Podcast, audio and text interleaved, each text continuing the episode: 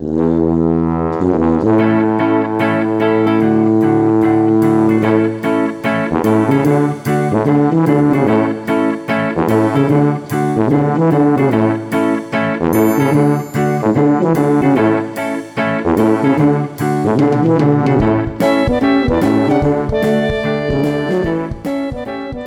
a páni, vítam vás pri ďalšej epizóde Viac než fitness podcastu.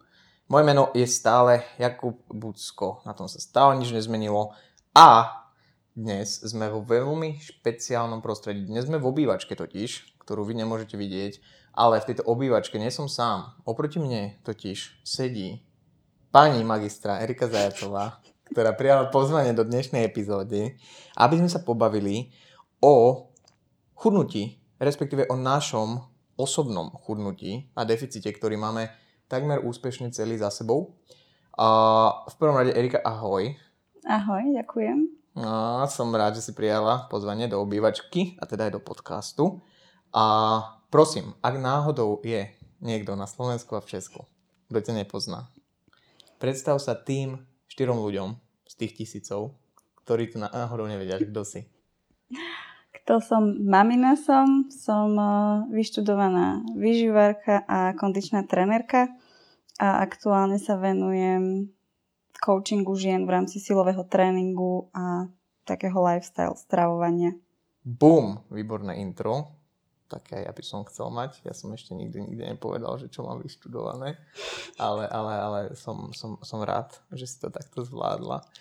A Erika sa totiž to vážení poslucháči, podujala spolu so mnou ísť do deficitu, keď som pred dvomi mesiacmi doň išiel a tak sme si tu nažívali a chudli spoločne.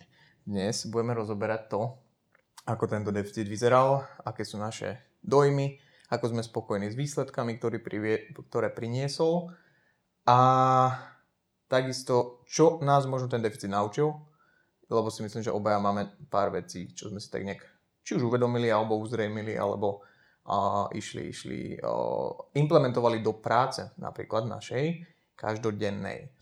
Erika, a začal by som tým, že sa ťa spýtam, ako si spokojná s tým, ako ten deficit dopadol. Reálne teraz sme vlastne prišli pred, pred, pred podcastom na to, že je to už 9. týždeň nie? Nie, 8 teraz. Do Ideme 8. Ja, ja, dobre, tak je to 8 týždeň a máme pred sebou 9 týždeň, ktorý je ten budúci pred dovolenkou. Ako si spokojná s tým, aké výsledky si vlastne dosiahla v rámci toho deficitu? Ja som veľmi spokojná a veľmi tak príjemne prekvapená, že vlastne pre mňa to bolo také uvedomenie si, že to, čo kážem robiť klientkám, tak akoby naozaj to funguje a že niekedy sa nemusím bať trošku viac pritlačiť aj čo sa týka práce a byť taká, nechcem povedať, že prísnejšia, ale už celkovo inak k tomu pristupujem. A okrem toho, že sa mi proste teraz páči, ako to celé vyzerá. Však sa obzeráme. Si spokojná, hej, že s formou. Že, že... Bola si niekedy takto lean reálne? Nebola som. Nie, nie. Ja som toľko to vážila naposledy asi na základnej, v 8. ročníku. Hlavne nehovor, koľko vážiš, lebo to všetko bude použité proti tebe na sociálnych sieťach a ľudia ťa budú nenávidieť, lebo hovoríš o hmotnosti a číslach a kalóriách a, a tak. A dokonca poviem aj, koľko kalórií jem a nenechám si alibisticky len je to individuálne. Tak to, to si myslím, že už je tak, že niektorí ťa majú doma aj na kríži, tam majú ukrižovanú tvoje podobizne a vúdu babiky a podobné veci. A dobre, a keď, keď si spomínala, že vlastne nejakým spôsobom sa t- tá skúsenosť u teba z toho deficitu už pretavila do práce s klientkami. Čo bolo tou motiváciou, že si vôbec išla do toho deficitu? To, tomu by som sa asi povenoval a trošku viac, pretože my, čo sme sa bavili aj tak priebežne, tak si hovorila, že je to akože príjemné ísť z takého kľudného mindsetu a, a byť v pohode proste a ísť, ísť s týmto vedomím do, do deficitu a chudnúť cieľene. Takže čo bolo to ako keby tou primárnou motiváciou pre teba, že OK, idem, idem chudnúť. Okrem toho, že som išiel do neho ja, že sme sa nejak tak akože zhodli, že si to vyskúšaš. To si pamätám inak, ak si prišiel jedno ráno za mnou a že si ma tak chytila, že ty kedy pôjdeš do deficitu?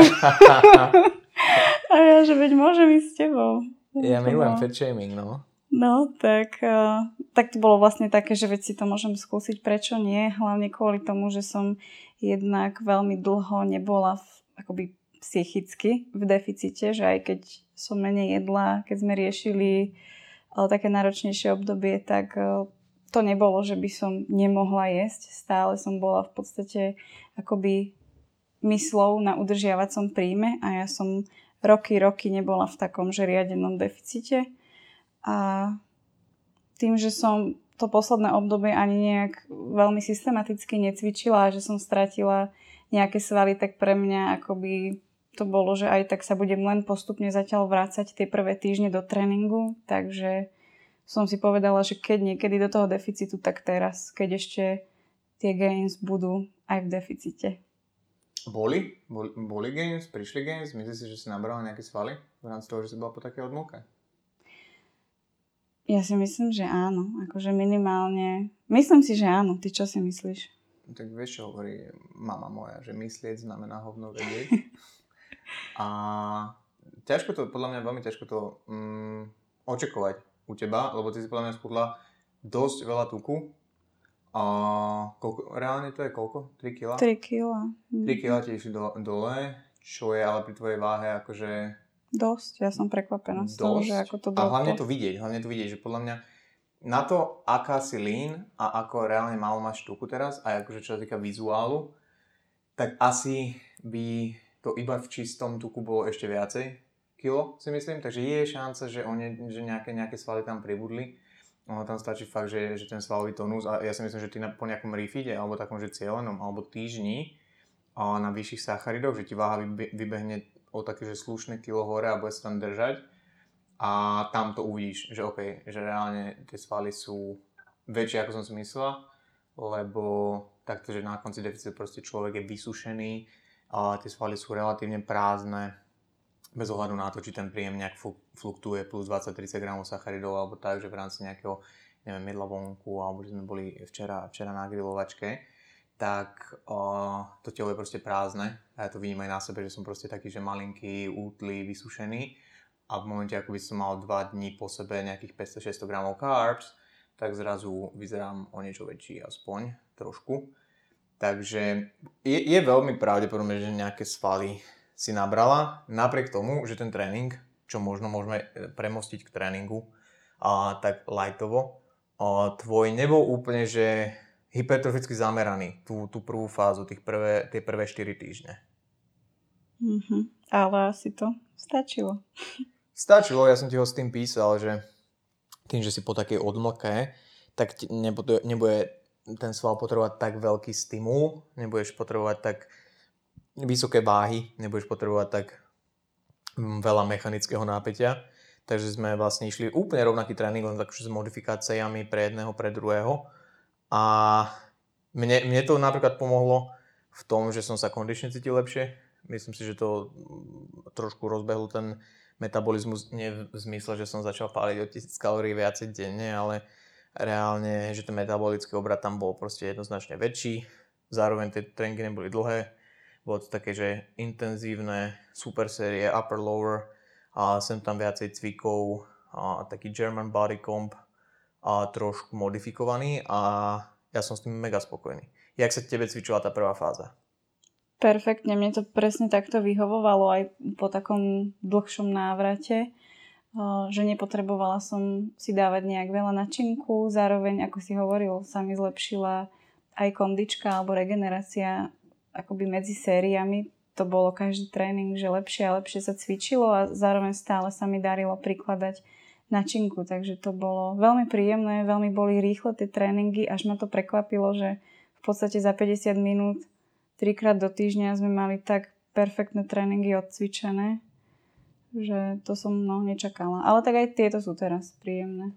Jo, ja som, ja som cvičil 4 krát do týždňa, ty si cvičila 3 krát do týždňa a je to podľa mňa, je, je to super. Ja, ja si myslím, že ty si spravila dokonca o niečo výraznejší progres v rámci toho deficitu ako ja. A čím to bolo, neviem. Reálne podľa mňa ja sa hýbem hr- o, oveľa menej ako v poslednom deficite, čo som bol minulý rok. Takže to mi spraví trošku vždy škrt cez rozpočet, ale podľa mňa ty si spravila oveľa výraznejší progres, v mysle toho, koľko aj reálne na percentá, keby sme to prepočítali stratu tej hmotnosti, tak si stratila viacej. A, a pokiaľ reálne si dokázala progresovať na tých tréningoch, že si pridávala proste váhy a tak ďalej, tak akože ako výsledok je to super. A zároveň to, že si cvičila iba 3 krát do týždňa, ja som cvičil 4 krát, tak prosím, berte to ako také nepriame, nepriamy dôkaz o tom, že nie je to vždy o tom, že čím viac, tým lepšie strávime času v tom gyme. A samozrejme sú periódy, sú fázy, sú ciele, ktoré si to vyžadujú, že človek tam je častejšie a má viac tých tréningov a niektoré, niektoré tie tréningy trvajú dlhšie, ale nie je to nevyhnutné. Reálne fakt tie prvé 4 týždne za hodinu som vedel ocvičiť celé telo, tak ako si spomínala ty, že 50 minút a to je cool, to je dosť cool, keď ti niekto povie, že proste nemá čas na cvičenie, tak vlastne takto aj z vlastnej skúsenosti človek vie, že fakt nemáš čas na cvičenie, alebo je to len nejaká, nejaká výhovorka, ktorú používaš už dokola niekoľký rok. Kardio si robil ty koľko? Kardio som robil z začiatku ja také eh, latentné v podobe nejakých 300 kalórií za týždeň. S tým, že ja to takto som začal poslednú dobu aj predpisovať klientkám a v deficite, teda v deficite to tak predpisujem, pokiaľ nám ide o to, že nejakým spôsobom manipulovať s tou rovnicou príjem výdaj, s tým, že ale je veľmi dôležité tam proste zdôrazniť a vysvetliť, že kardio nie je iba o spálených kalóriách, že tréning nie je o spálených kalóriách, ale keď sa to takto predpíše, tak človek proste, ak má nejakú konštantu, že ja neviem, chodím behať, alebo robím kardio na páse, alebo chodím plávať, tak sa dá nejakým spôsobom vypočítať, koľko ho potrebuje na týždeň spraviť a zároveň my vieme kalkulovať s tým, ako to ide do tej rovnice príjem výdaj za ten týždeň. Ja som v začiatku robil 300 kalórií kardia, čo pre mňa bolo cca pol hodina na nejakom incline na páse, ale niekedy to bol futbal, niekedy to bol box, sparring, a, takže to, to som z začiatku nechával také relatívne o, otvorené, ne, ne, nehrotil som to tak. Teraz je, ideme do 9. týždňa a naplánovaných mám 1000 kalórií na týždeň, čo akože znie to ako veľký skok, ale reálne v praxi to sú 4 nejaké 30 minútové a kardia, možno 3, 3,5. Takže, takže tak. Ty si začínala na, na čom? Na žiadnom. Ty si nerobila kardio vôbec? Nie, ja som bola asi trikrát behať, keď sme boli u našich. Raz som si bola zaplávať a raz som bola na bicykli za celých tých 8 týždňov. Lebo vlastne tá váha išla tak dole, že nebolo nejak treba, že keď fakt som išla, tak to bolo kvôli tomu, že idem si vyčistiť hlavu, idem sa trošku rozhýbať. V čom bol podľa te, u teba najväčší rozdiel, v čom, alebo je ešte najväčší rozdiel medzi tým, ako funguješ na nejakom udržiavacom príjme? Nechcem povedať, že ako si fungovala pred tou dietou, lebo ty si proste jedla aj malinko, tým, že sme mali proste tu stresy okolo, okolo súdov a kokotín ale jedla si malinko, mala si obdobia, kedy si proste, že skoro nič nejedla, tam ti váha skákala. A, ale taký udržiavací príjem tvoj bežný, hej, že keď si predstavíš, čo je pre teba najväčší rozdiel medzi tým, ako ješ na ňom a ako ješ v deficite. Ani nemožno aktuálne, lebo už sme taký ten záver deficitu, tam je toho jedla o, o proste trolinku menej, ako možno na začiatku alebo v strede, ale in general. Mm-hmm. Teraz ma asi akože ukameňujú, ale pre mňa fakt najväčší rozdiel, že som vyhodila takú tú klasickú prílohu, že z obedu, z večere, v drvivej väčšine prípadov, pokiaľ si nedám, že dnes kašu po tréningu a že idem proste na nejakej dusenej zelenine alebo jem oveľa viac zeleniny než bežne, čo by som si v určitom ponímaní chcela nechať aj potom do udržiavačky, ale len tým, že som vyradila vlastne, lebo ja mám teraz koľko, 170 gramov sacharidov a bežne sa pohybujem vajočko tak 270 podľa mňa. Takže ja som vlastne, a to je podľa mňa, že jediný rozdiel, ktorý som ja urobila oproti tomu udržiavaciemu príjmu, že som možno, že ešte trošku znížila tuky, ale tie sacharidy išli hlavne dole, takže mne stačilo, v úvodzovkách stačilo ubrať z príloh a som tam. Takže reálne sacharidy aktuálne, alebo, alebo teda povedzme, že zo začiatku deficitu alebo v strede deficitu, hovorím teraz už je tých carbs menej, a čerpáš z čoho? z ovocia, zo zeleniny. Mala som napríklad dnes ovsené vločky. Keď sme boli na, na tom pikniku, tam som mala toasty. Akože je to také, stále je to pestré, ale je ich menej. Ako si ty hovoril dnes, že by si si dal o toast viac, tak veľmi podobne.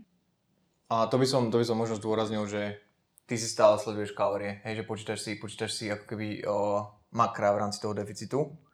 A napriek tomu si sa rozhodla, že dobre, že veľmi jednoduchým a takým, že uh, nemusím nad tým príliš rozmýšľať spôsobom je, že len vyhodiť nejaké prílohy, hej, a nerobíš to preto, že rýža je zlá, zemiaky sú zlé, cestoviny sú zlé a prílohy sú by default zlé, ale je to veľmi jednoduchý spôsob, ako stále mať vlastne plnohodnotné jedlo, hej, lebo však samozrejme nejaké carbs sú aj v tej zeleninovej prílohe, ale je to plnohodnotné jedlo, máš plný tanier, meso, ryba, čokoľvek, k tomu zelenina, ale zredukuješ vlastne práve tú prílohu, čím si automaticky zredukuješ ten príjem, čím si automaticky zredukuješ teda množstvo sacharidov a voilà, ideš podľa plánu. Hej, a zároveň to nie je niečo, že by sa vyho- vy- vyhýbala pečivu, a že by sa vyhýbala vločkám a sacharidom by default, ale keď sa proste nastavuje ten deficit a redukujú sa carbs, čo býva veľmi často, a buď sacharidy alebo tuky, tuky, pokiaľ človek ich nemá extrémne veľa, tak ja osobne nejak neredukujem veľmi často,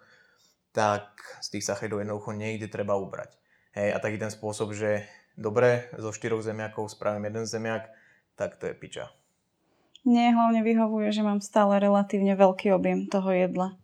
Vieš, že ja namiesto toho, aby som si tie bežné porcie, ktoré som mala, možno scvrkla na polovicu, tak o, mi je jednoduchšie si dať viac zeleniny a máš aj opticky, máš proste plný tanier, viem si spraviť polievku a to nie je teraz, že by som nejedla sacharidy. Hej, 170 gramov sacharidov podľa mňa na moje kila, na moju aktivitu je stále akože relatívne veľa. Len keď sa pozriem napríklad na nejaké klientky, keď že Eri, pozrieš mi jedálniček a nevieme sa dostať cez 100, 140 gramov hm. sacharidov, že reálne si to tam tá holka akoby nedokáže nahádzať, že nevie si predstaviť, že by také množstvo sacharidov jedla a vieš, že vôbec to nie je nejak málo a stále podľa mňa to nie je, že by sme to mohli označiť za nejaký low carb. O, určite nie. Ja si myslím, že koľko to je, vo výskume sa pod 150 gramov označuje ako low carb niektorých, v rámci niektorých a štúdií a 130 až 150, možno menej, neviem. Viem, že určite to nie je pod 100.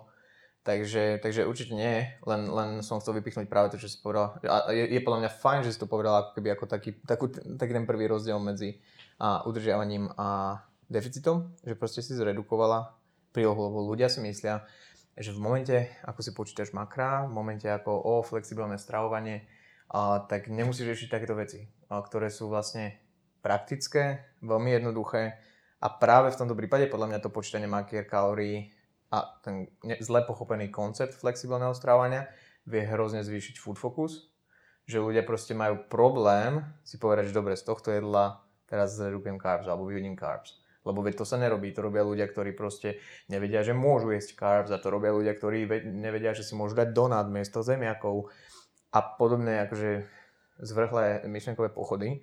A miesto toho, že si vlastne uľahčíš ten život, vďaka tomu, že si poberieš z každého toho nejakého výživového smeru to, čo je praktické a aplikovateľné v tej danej fáze. Dobre, zredukovala si, zredukovala si nejaké prílohy, kde tu, čo ďalej, čo, v čom je rozdiel? V čom je rozdiel? Hmm.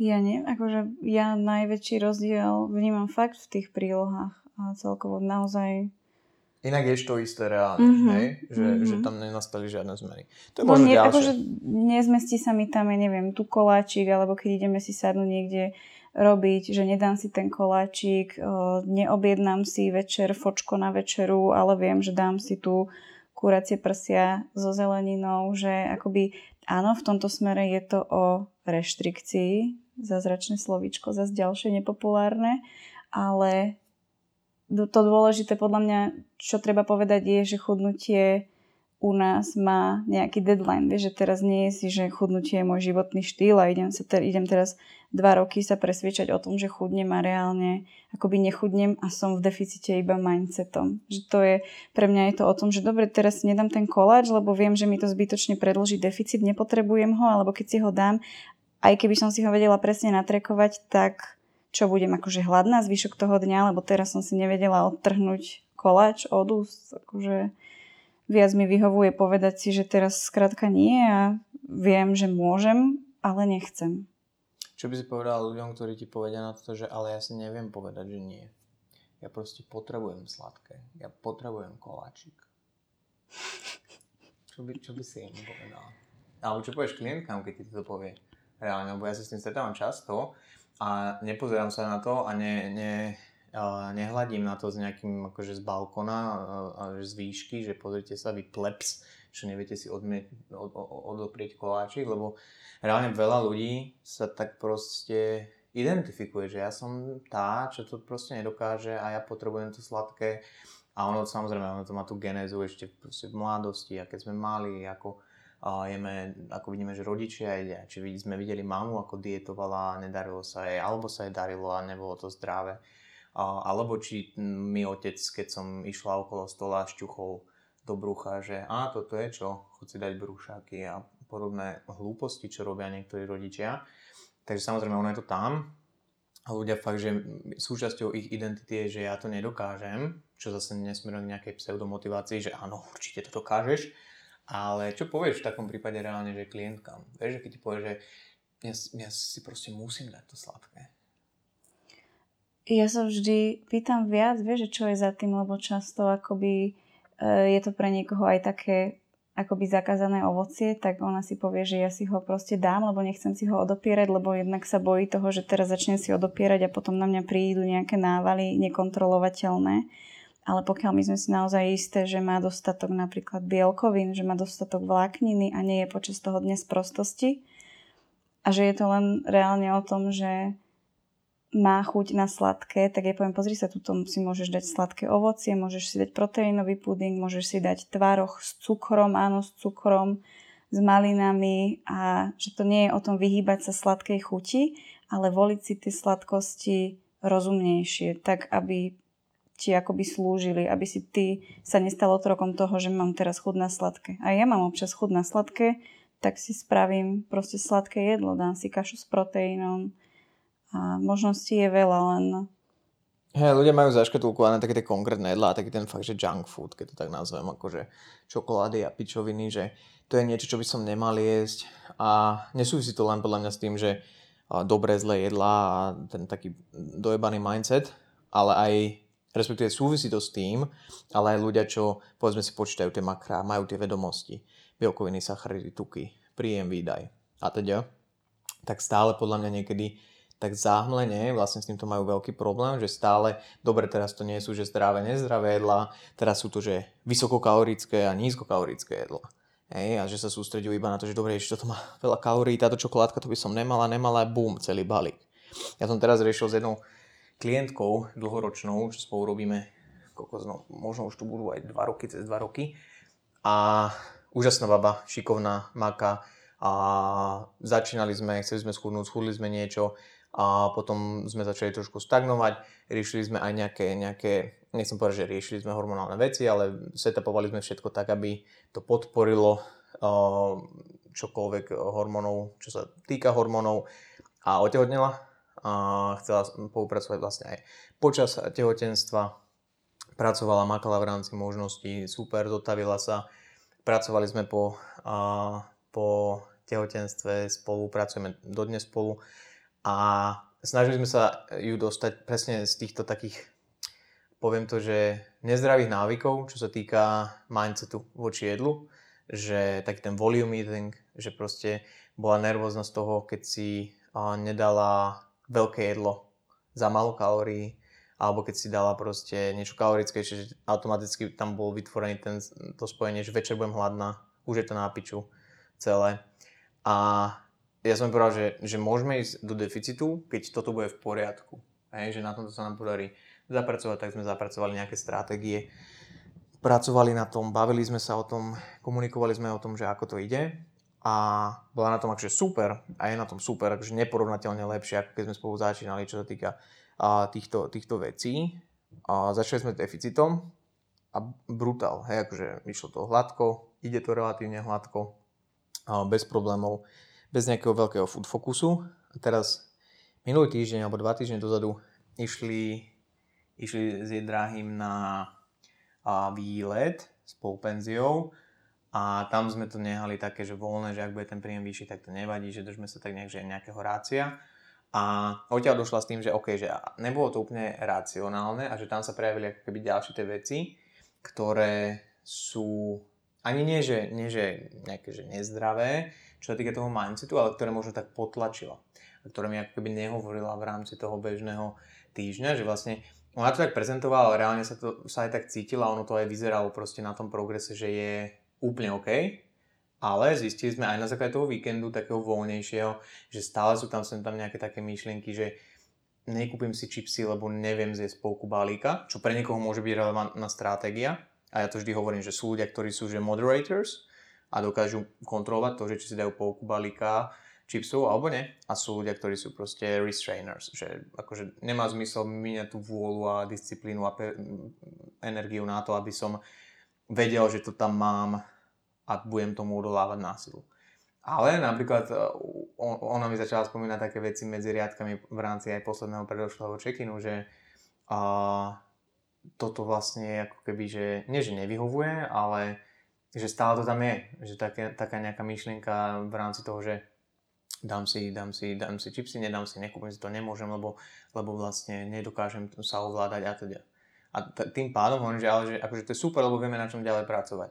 Hej, že v rámci, v rámci toho jedla, v rámci toho vzťahu k tomu, ale už ten progres, čo spravila, proste to neodškriepíš. A ovlášť proste, jak ona maká, že pri malej nespáva dobre, povedzme, hej, že a čerstvé, čerstvé dieťatko není úplne zábava v tomto smere a aj tak proste ide na tréningy. A tak mala kedysi problém proste, že ísť pravidelne trikrát na tréning, teraz tri tréningy plus kardio, len v výnimočných o, prípadoch proste, že napríklad, že nedá kardio. Ale že ten shift je brutálny, ale je to proces a neznamená to, že že to bude len tak. Áno, robí a maká, vie, že nepovie si, že zle som spala, tak tréning bude na a nejdem tam, to tiež často riešime s klientkami. Hovorím, hráme s tým, čo máme, tak mala v noci proste nespala, išli jej zuby, chodíš, funguješ, nemáš na výber, tak si odcvičíš, uvidíš a v drvivej väčšine prípadov to na tom tréningu ani že nie je poznať, alebo ešte povedia, že vieš čo, fakt sa mi dobre cvičilo, že síce bola som unavená predtým aj potom, ale ako náhle urobíš to, čo treba, tak sa ti to, a nie len v deficite, vráti. Je to tak, presne tak. Uh, spomínala si vlastne pred tým môjim dlhým monológom o jednej klientke a úžasnej, pracovitej, že si vlastne obmedzila, alebo obaja sme obmedzili nejaké donášky, jedlo vonku a tak. Nie úplne na nulu, nie úplne na nulu, ja stále uh, mám celý čas proste v deficite ten, ten mindset, že ak tá príležitosť stojí za to, tak veľmi rád niekam pôjdem a nemám problém, keď tak tam regulovať tie rozhodnutia a teda, ale v týchto situáciách sa ne, nemienim a nie som úplne ochotný sa vzdávať nejakého sociálneho života, lebo to nie je potrebné reálne, nie som že mesiac do súťaže a na to, aby som proste bol veľmi, veľmi reštriktívny v tomto sociálnom ohľade. Ale reálne sme zredukovali o, jedlo vonku. O, neobjednali sme si dva mesiace burger domov Mm-hmm. Že na, na to sa mhm. trošku teším, keď si budem môcť dať. Keď sa aj na dovolenku už teším. A na all inclusive. To vidíš, to tiež bude, že vlastne ako sa z all inclusive podijete, vrátime domov, sprasíme úplne formu, naberieme 5 kg, ostaňte s nami. to bude zase podcast po dovolenke. Dobre, že podcast o dovolenke, že do piči. tak sme, na novo. Že a sme doma a máme pred sebou 3 mesiace tentokrát.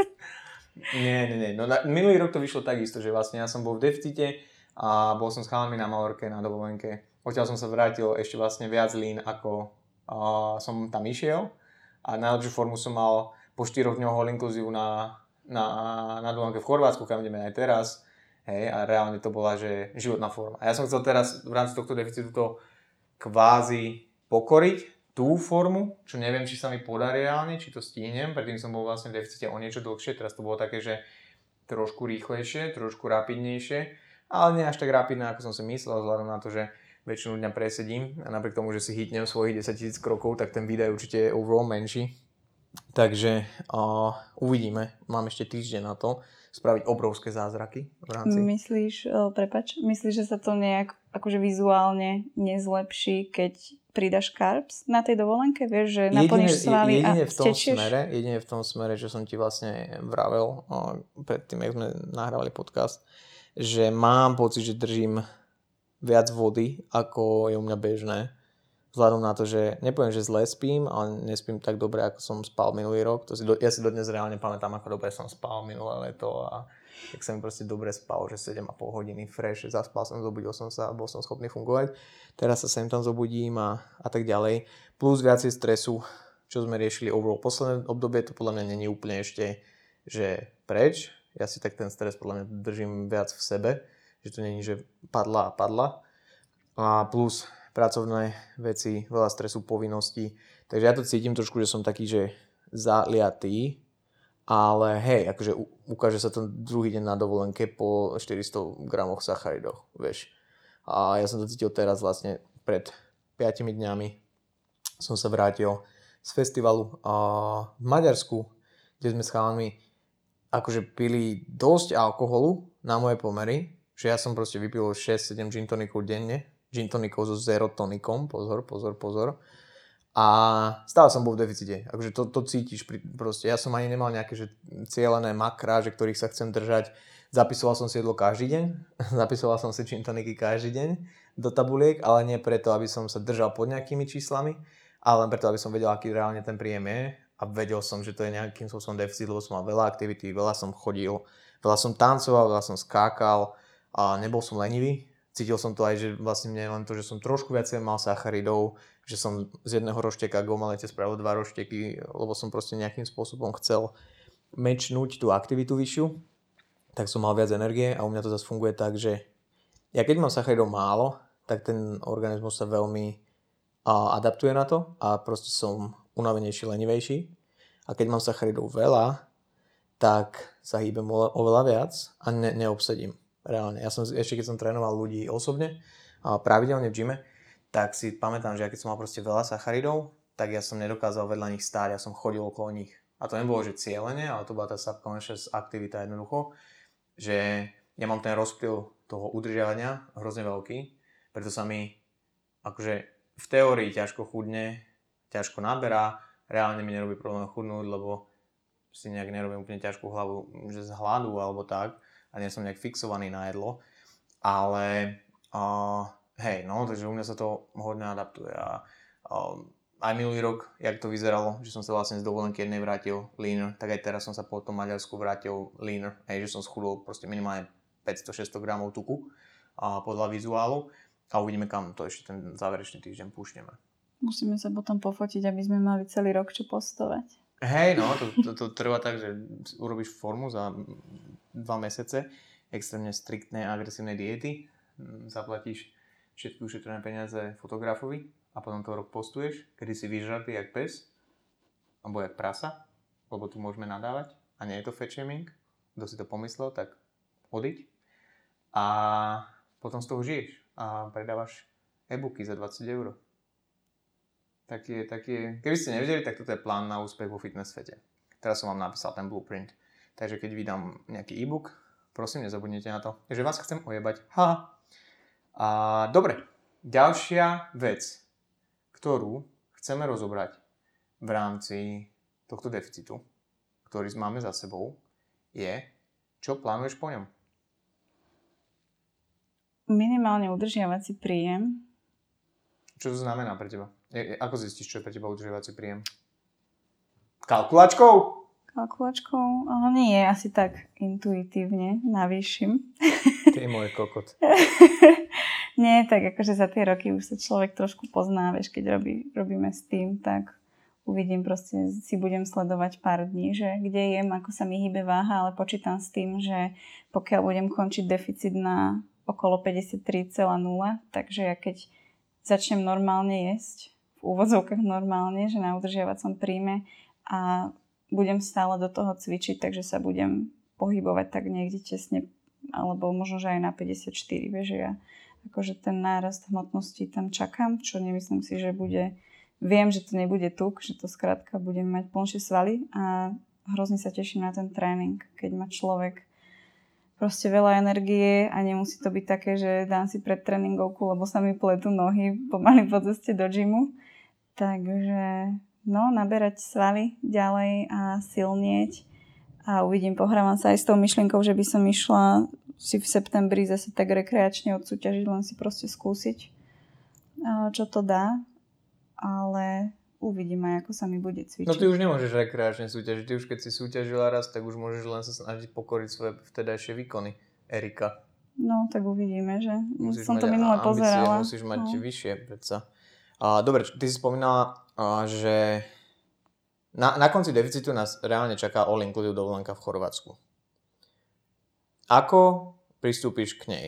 V rámci toho, že si chceš udržiavať hmotnosť, lebo veľa ľudí, a ja to vždy hovorím aj, aj, aj klientom a klientkám, a ja tak aj plánujem tie makrocykly, že keď vidím, že dobre, sme v deficite a tam je potom dovolenka a tam je potom nejaký all inclusive a vieme v rámci nejakých rozhovorov, že väčšinou pre nich dovolenka znamenala nejaký, nejaký fuck up v strave, v zmysle, že pribrali viac než chceli a potom s tým neboli spokojní. Lebo pribrať na dovolenke nie je problém a nemusí to byť problém. Proste, dovolenka není o tom, každá snažiť sa nepribrať, hej, to si povedzme na úvod. Ale keď mám niekoho takto, kto viem, že stojí má neúplne dobré skúsenosti, tak vždy sa snažím ten deficit skončiť aspoň týždeň alebo dva týždne predtým. Nech nejdu z, dovolen- z deficitu štrukturovaného svojho režimu. Záver deficitu je o to štrukturovanejší nech nejdu z toho deficitu rovno do úplne iného prostredia, bez akýchkoľvek pravidel rutiny, ktorá proste chvíľku trvá, kým si človek aj na dovolenke vytvorí rutinu a lebo to je o to mentálne podľa mňa náročnejšie. Ako sa ty, ak vôbec, pripravuješ na túto zmenu a prechod?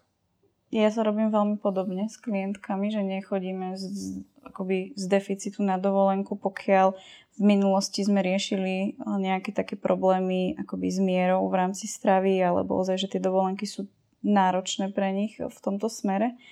Ale akože možno si teraz fandím, ale ja tam normálne chcem ísť že z deficitu na dovolenku, lebo ono to tak sprosto vyznie, ale aj tým, že som tak v pohode akoby psychicky s celým tým deficitom, že ja nemám nejaké extrémne chute teraz, alebo ja neviem, čo som ti ukazovala tie donožky, že toto by som si dala, vieš, to bola proste polievka, uh, indická to nebolo niečo teraz, že idem si objednať tri burgery, lebo som taká hladná, takže ja pôjdem akoby z deficitu priamo na dovolenku s tým, ale že je to o tom, že sa teším na to kvalitné jedlo, na to fakt dobre vychutené jedlo, meso, ryby, zelenina ugrilovaná, takú, ako si doma proste nespravíš. A to bude asi taký základ pre mňa.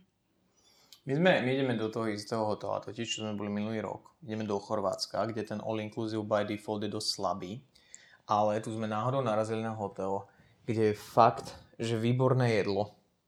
Pre malú je to úplne super, že si tam prehrá celý deň. Uh, tri bazény, kokotiny. Ale to jedlo je fakt dobré. A to jedlo nie je dobré v tom, iba že tam máš uh, vypražané rezne a fakt, že nejaký junk, ktorý by človek mal pocit, že za normálnych okolností si odopiera a koláče. Ja si reálne ani nepamätám nejaké koláče odtiaľ, ak ti mám pravdu povedať. Neboli tam, tam také jedli. tie klasické. No, ale, ale, ale vyslovene, že dobré jedlo, dobré meso, dal som si proste, dvakrát som otočil na nejakú porciu mesa a presne, že zelenina, ktorú si nemusím sám krájať a niekto ju dobre vychutí, čo ja proste nerobím, tak to je...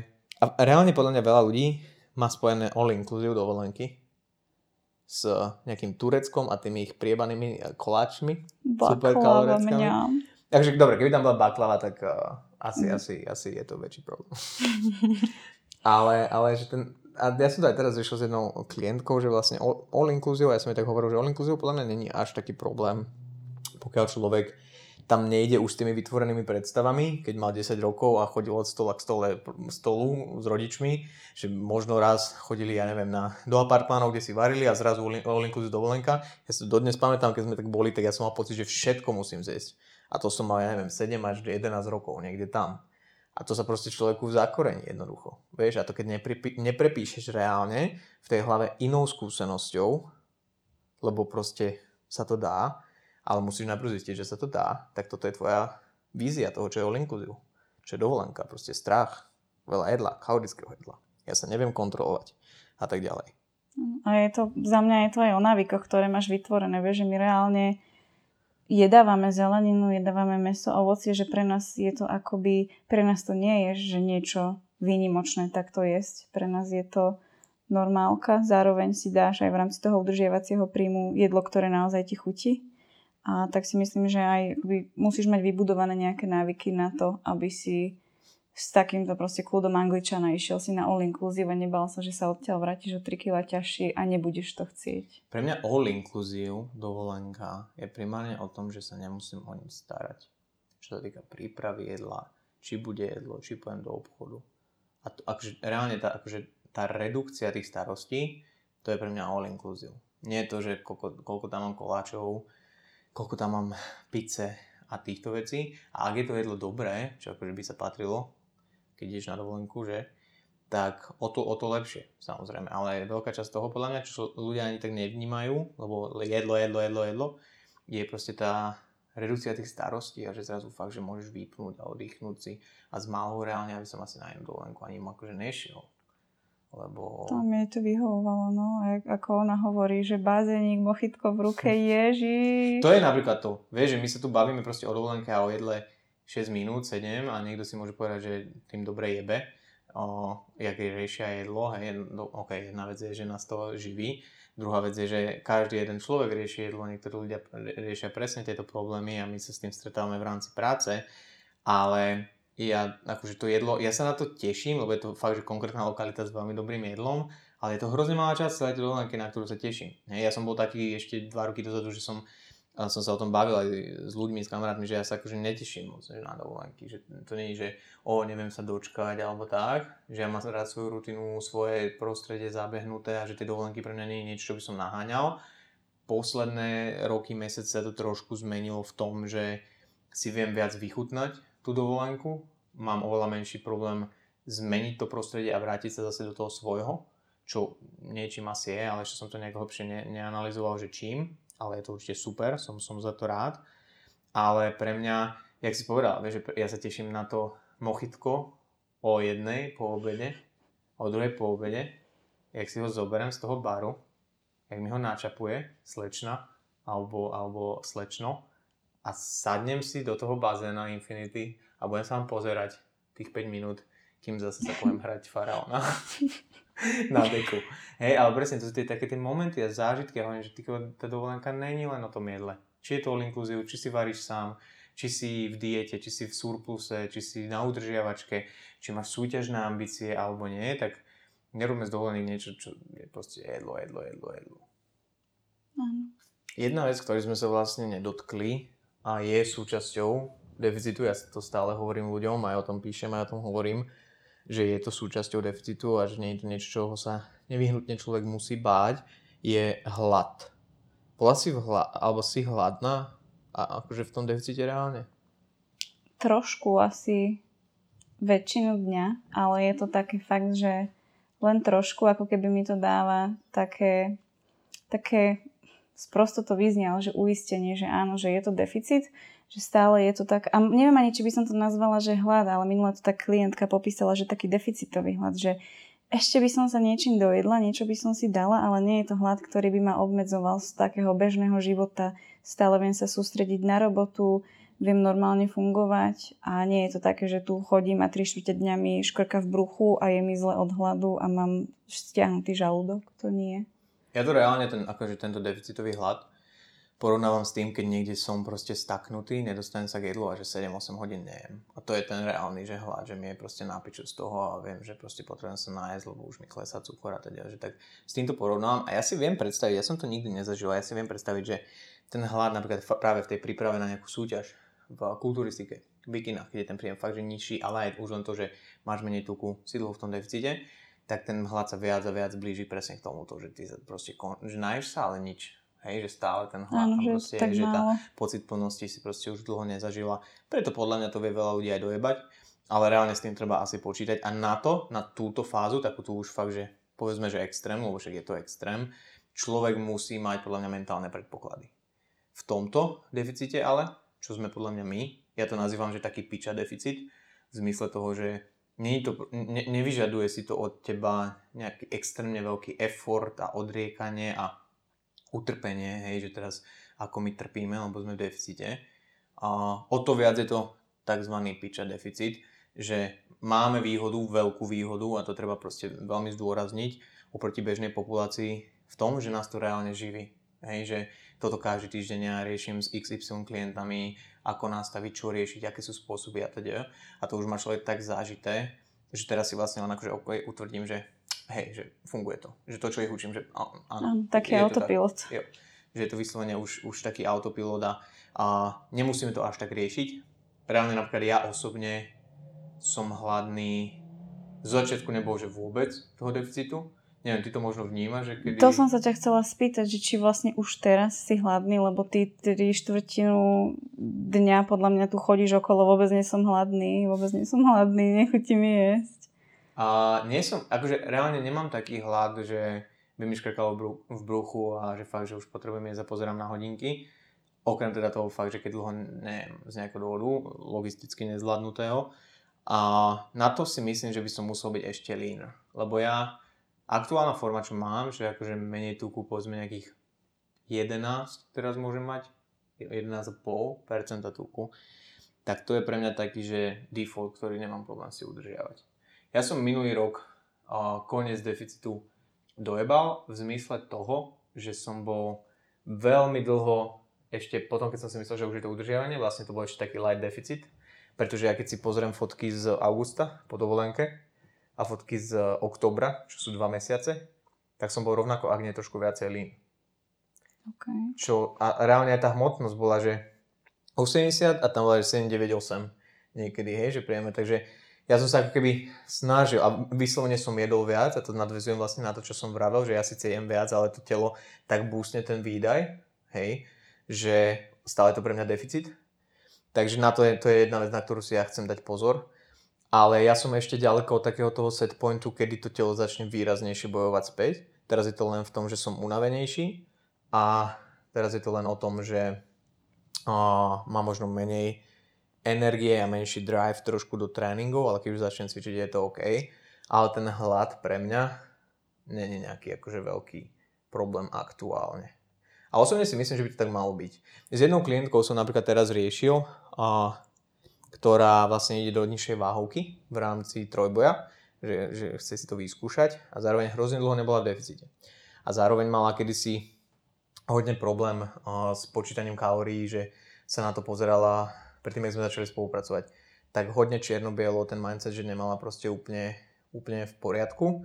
Takže my sme vlastne celý čas, čo spolu spolupracujeme, aj v rámci stravy, aj v rámci tréningu nepočítali kalórie.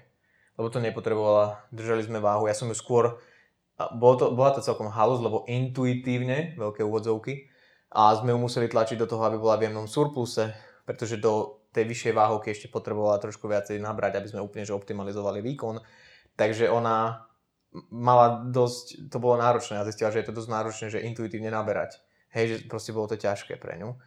A pohode, výborná sezóna, veľmi silné dievča, veľk, veľmi veľký potenciál a povedala, že by chcela vyskúšať taký deficit. Že podo mnou že tiež a ona tiež trénuje ľudí, že proste chcela by si to tým prejsť. Možno niečo ako, ako, ako vlastne ty, hej, že si to tak nejak že ako to funguje, čoho je schopná.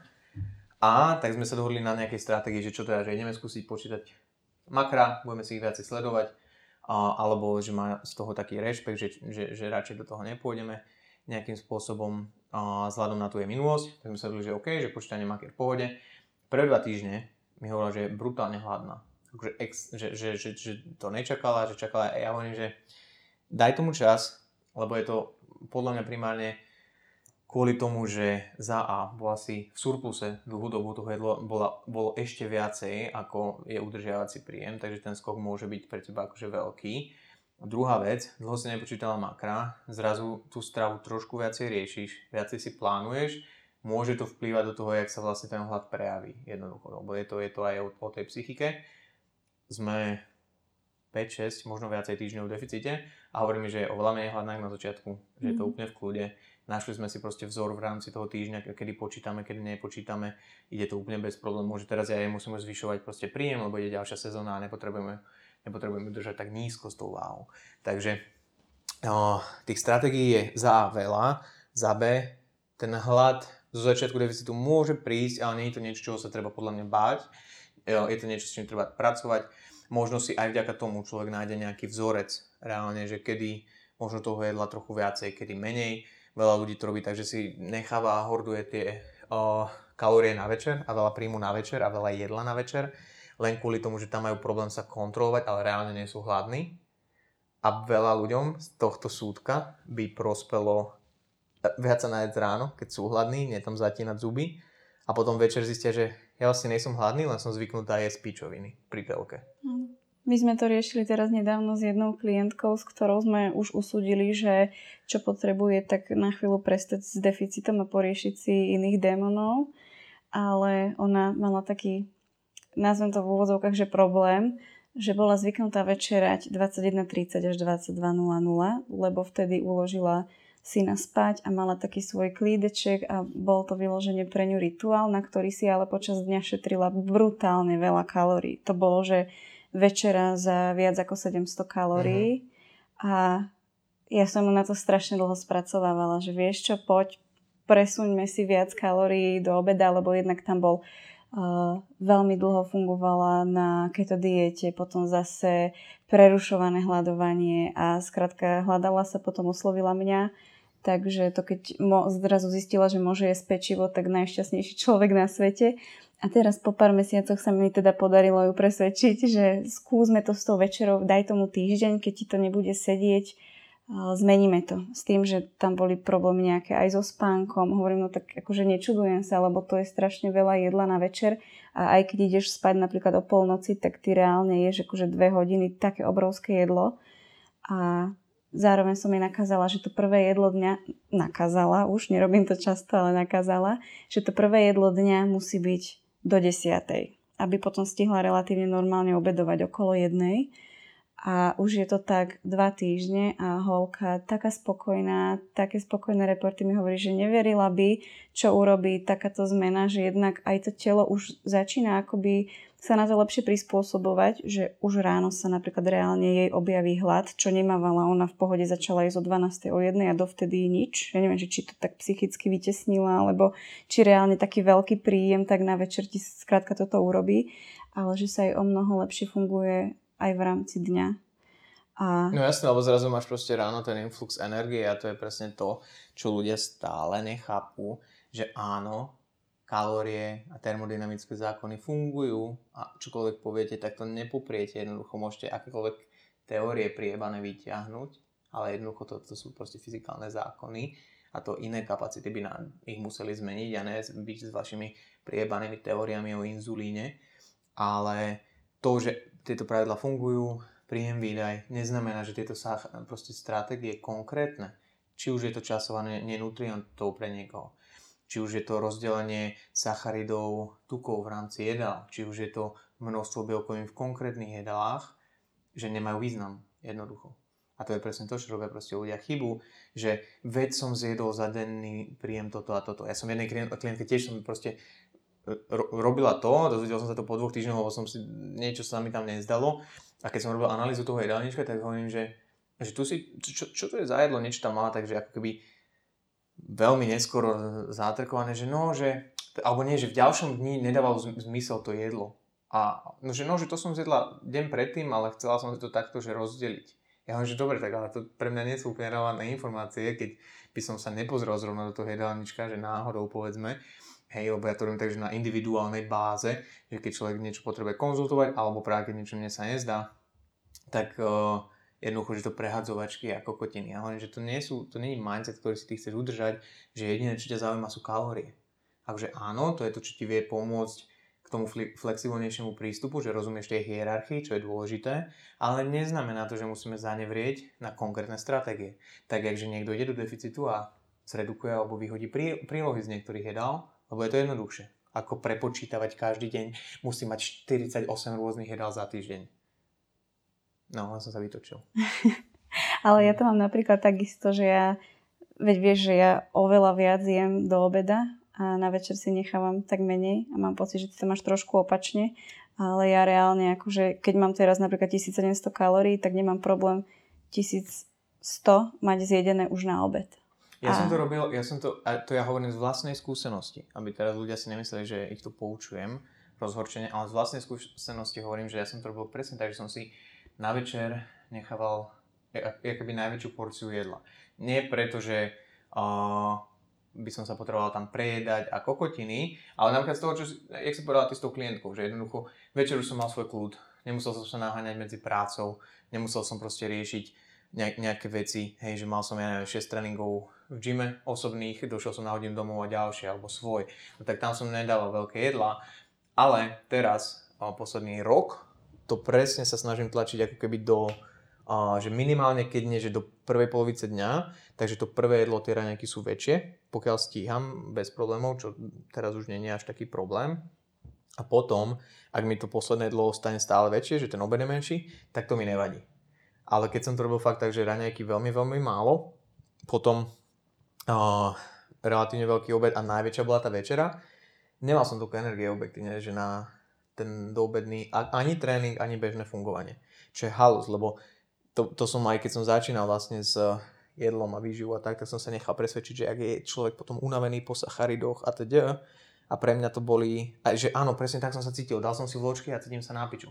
Ale to mám dodnes a kedykoľvek si dám tie vločky, kašu, tak po nich sa cítim proste, že unavený. Preto si ju nedávam v strede dňa kašu nikdy. Preto si nedávam na raňajky kašu nikdy, lebo som po nej proste taký, že ah, slagiš.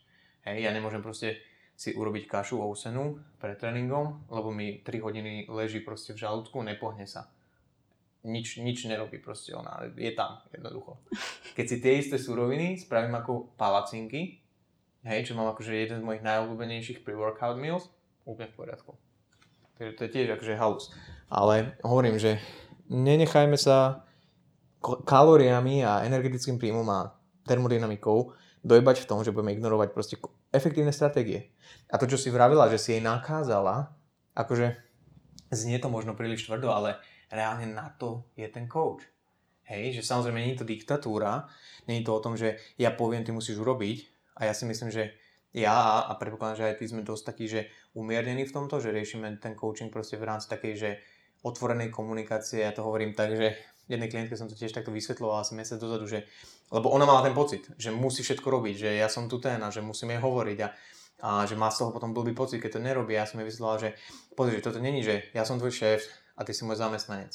My sme kolegovia v práci a pracujeme na tom istom projekte. A to je akože tvoj progres je náš, na, náš projekt. Ja mám možno viacej skúsenosti, že som v tej firme dlhšie a akože možno není problém, keď si o mňa necháš poradiť, ale takisto ma zaujíma tvoj input, lebo je veľmi dôležitý. Lebo ty môžeš vedieť čo ja, niečo, čo ja neviem. Hej? Venuješ sa možno konkrétne takýmto typom projektom dlhšie a ja poznám tú organizáciu, takže ako to organizovať. A tak som mi to vysvetlil, že hej, že, že, že, chápem, že budem sa snažiť, že nebrať to tak, že ty mi musíš že rozkazovať a že ja som nejak že keď niečo neurobím, lebo presne o tom to je. Že proste to je, že spolupráca. Na druhej strane, ke, n, veľa podľa mňa začínajúcich trénerov, možno aj ty si s tým stragovala do začiatku, má problém, že povedať tomu človeku, že vieš čo, urob toto. Práve preto, že sa snažíme byť takí, že open-minded a baviť sa s tými ľuďmi, tak aby nemali pocit, že sme proste diktátori a že len rob to, čo ti poviem, tak stále sú tam niekedy momenty, kedy musíš tomu človeku a jemu to pomôže reálne povedať, že urob toto. A ja som rovnaký, vieš, že ja keby som mal kouča nad sebou a vždy, keď som mal kouča nad sebou, tak jediné, čo som chcel od nich, je, aby mi povedali, že urob toto. Na to som si ja háral kouča a proste ja mám tie vedomosti, ja viem, čo urobiť, ale potrebujem outsourcovať tieto rozhodnutia. Ja ich nechcem proste robiť, keď mám milión toho na tanieri v zmysle povinnosti. Nechcem ešte rozmýšľať a niekedy nemám chuť komunikovať o tom, že aké je najlepšie riešenie. Povedz mi ty, ak nebude správne, ja ti nebudem nadávať. Pán tréner, že nebolo. Urobil si to rozhodnutie, ja som ho followoval, zistili sme, OK, ideme ďalej. Hej, a takže záleží aj samozrejme na tom profile toho človeka psychologickom, že s kým pracuješ, ale ako coach si musíš nájsť proste ten balans medzi tým, že áno, som open-minded, mám nejakú filozofiu svoju, že komunikujem s tými ľuďmi, ale nebojím sa povedať, že nerob toto. Áno, ja hovorím aj často napríklad, aké možnosti zvažujem a aké možnosti máme a na základe proste normálnej diskusie dospejeme k tomu, že ktoré si vyberieme povieme si pre, povieme si proti, ako to vidím ja, ako to vidí klientka. A naozaj toto bolo také rozhodnutie, ktoré vo mne dozrievalo už veľmi dlho a reálne ona by vyhadzovala peniaze, keby som jej to ja nepovedala, lebo by sme sa točili len v jednom kruhu dokola a ja som vedela, bola som presvedčená o tom, že toto je ten problém a aj sa nám to vlastne potom ukázalo. Ona mi ešte potom vravela, že zrazu večeriu už nechytajú potom také žávky alebo môže ísť na grilovačku a normálne sa najesť s kamošmi, lebo nemá teraz, nie je po celom dni vyhľadovaná. Že to boli také drobnosti a reálne, že sa jej zlepšil ten spánok, že si to veľmi pochvalovala, ale tiež som musela k tomu dozrieť. Je to tak? Je to tak, je to sranda, že, že vlastne riešime veľmi, veľmi podobné, podobné veci, že ako tí ľudia vlastne straglujú na veľmi podobných takých tých a, kameňov úrazu a že vlastne ono, keď máš ten blueprint, máš tie stratégie, máš tie skúsenosti a vieš nejakým spôsobom predať, tak ako vieš uľahčiť tým, tým ľuďom reálne, reálne život. Mm. Vieš, čo mi ešte napadlo, že ako sa dá pohrať napríklad s veľkosťami porcií v rámci dňa a možno aj v rámci možno mesiaca, keď sa objaví nejaké väčšie obdobie proste hladu, vieš, že ten pocit citosti, ktorý minule som jednej klientke hovorila, že kalorický deficit a pocit sítosti sa nemusia vylúčovať. A že napríklad jej reálne pomohlo z piatich menších jedál si urobiť tri väčšie, alebo tri väčšie a jedno také menšie, len čisto nejaký bielkovinový snack, aby sme mali 4 krát do dňa bielkoviny. A ona povedala, že pre ňu to zrazu znamenalo, že sa môže ísť normálne napríklad najesť do také jedálne, čo majú v robote a zažila si taký ten pocit citosti. Reálne jej stačil obed, ktorý mala o 11. Pred tréningom si hodila proteínovú tyčinku a potom až večerala. A zrazu na tých istých kalóriách sme boli, hmotnosť nám klesala relatívne rovnako stále, ale neporovnateľne inak sa cítila. Zrazu nemala taký ten deficitový pocit, že ešte niečo by som si zobla. A keď sa mohla najesť, respektíve keď sa najedla dosyta 2 až 3 krát za deň, jej to úplne stačilo. Toto je, toto je niečo, čo ja napríklad nepochopím dievčatá v deficite, čo chcú jesť 5 jedál za deň. Podľa mňa to je pičovina, akože defaultne, lebo nemáš šancu spraviť práve jedno jedlo aspoň z toho normálne síte. Hej, že buď je to jedno jedlo a 4 snacky, ale pre väčšinu báb, akože či máš 2000 kalórií, alebo máš 1400 kalórií v rámci toho deficitného príjmu, tak samozrejme v absolútnych číslach to robí trošku rozdiel v tom, čo si môžeš dovoliť na tanieri, hej, no, reálne naskladať, čo sa týka nejakého pocitu. Malo by to byť veľmi podobné v zmysle toho, že stále, ak je to pre teba deficit, tak ten dopad na ten organizmus tam nejaký bude anyways, len máš proste väčší výdaj, ak môžeš viacej jesť. Ale snažiť sa jesť 5-6 krát za deň, keď mám 55 kg, tak je podľa mňa veľmi naivné.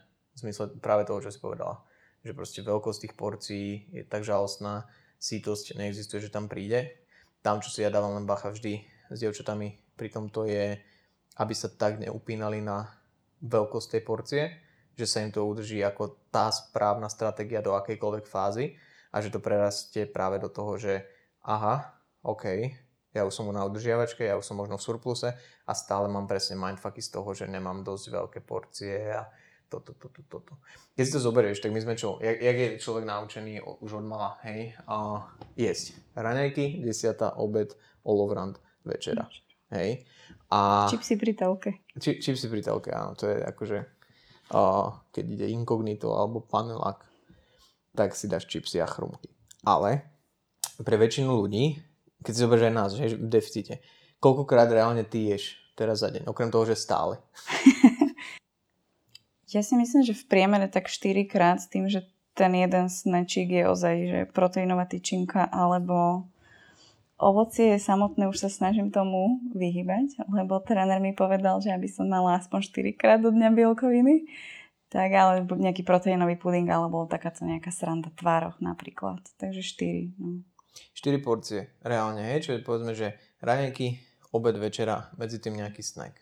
Pri prechode na udržiavací príjem pre väčšinu ľudí, čo sa týka zdravý životný štýl, stále si tam chcem udržať nejaké a nejakú zeleninu, hej, dostatok zeleniny, dostatok pestrosti, dostatočný fokus na bielkoviny, čo by väčšinu, väčšinu ľudí stačilo, je pridať možno nejaký snack do obeda a bum, zrazu máš vyšší príjem. pridať práve nejaké možno tie prílohy a zväčšiť prílohy a máš udržiavací príjem. A ten setup toho celého dňa vôbec nemusíš meniť. Väčšina ľudí, čo urobí v momente, ak skončí deficit, na všetko sa vyjebu, akúkoľvek štruktúru, hej, udržiavací príjem, poďme už zase iba k tým kalóriám a možno si sem tam pozriem bielkoviny. A preto reálne, akože pre aj bežnú populáciu, čo možno ani netuší, že čo sú bielkoviny, sacharidy, tuky, tak ten, že raňajky, obed, hej, raňajky, desiatá obed, olovrand, večera, je dobrý setup jedine v prípade, že tie raňajky, obed a večera sú rozumne zostavené jedla. Hej, bielkoviny, zelenina, ovocie, bum, bum, bum, nejaké snacky. Takže, uh, hej, veľkosť porcií uh, dôležitá, sítosť v deficite, samozrejme dôležité. Prí, príliš sa na ňu upínať samozrejme nedá úplne, lebo v tomto smere nemôžeme počúvať vždy svoje telo, prepačte, nutricionistky, ale nedá sa to nevyhnutne vždy, obzvlášť keď človek chudne, tak sem tam nebude počúvať svoje telo, lebo bude trošku hladnejšie ako a, za normálnych okolností. Ale myslím si, že sme prebrali za túto hodinku veľa, veľa, veľa fajn tém, že sme nejakým spôsobom zhodnotili a, deficity naše, ako dopadli, ako ešte dopadnú po tomto týždni. Máš ty ešte niečo, čo by si chcela dodať? Už asi nie. To sa mňa nepýta, ja som sa pýtal teba, ale v poriadku, beriem to ako definitívnu odpoveď.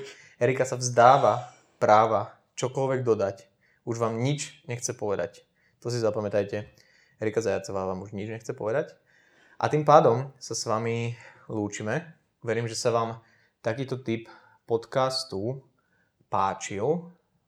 Verím, že bol dobrý zvuk, pretože nahrávame na dva mikrofóny v jednej miestnosti. Uh, Erika o tom ešte nevie, ale verím tomu, že z tohto bude relatívne pravidelný formát podcastu, že sa takto stretneme sem tam, aspoň raz za mesiac a nejakú tému rozoberieme, možno nejaké vaše otázky. Pretože ona je tiež coach, tak ako ja som coach a myslím si, že tie skúsenosti, ktoré vám môžeme v takejto forme uh, predať by sa vám mohli zísť. Ne už sami niekoho trénujete, alebo len uh, zvažujete, že budete pod niekým trénovať, alebo len sa snažíte zdravo žiť, cvičiť a rozumne jesť, bez ohľadu na to, či si počítate kalórie, alebo nie. Takže, kakaovníci, ďakujem, že ste počúvali až sem. Erika, ešte povedz kakaovníkom, že kde ťa môžu nájsť, na akých sociálnych sieťach na Instagrame a to je asi všetko. Ešte netancuješ na, na TikToku? Nie, ty? Ja nie, ale chcem začať. Lebo milujem tanec polonahých. Ja len, ja len na Instagrame som. Ja, že iba na Instagrame tancuješ? Ja. a možno aj tam. Dobre, tak ak chcete vidieť tancujúcu Eriku, Instagram Erika Zajacová. Zajacová, lebo to vám nepovedala. Mám tam taký ten... Podpičník. Mm-hmm. Erika Podpičník Zajacová? Áno tak super, dostali sme to z nej. A moje meno poznáte, uh, môj web uh, poznáte www.jakub.bucko.com Nie? Bez bodky. Počkaj. www.jakubbucko.com Takýto ja som, viem rímovať a tam nájdete všetko, čo potrebujete vedieť o mojich službách. Sledujte môj Instagram, pretože kedykoľvek tento podcast vyjde, tak čoskoro sa dozviete niečo o projekte, ktorý finalizujem a spúšťam v priebehu augusta. Takže sledujte, počúvajte a buďte pripravení reagovať, pretože bude obmedzená kapacita na čokoľvek to bude. Vidíme sa, počujeme sa. Pa, pa!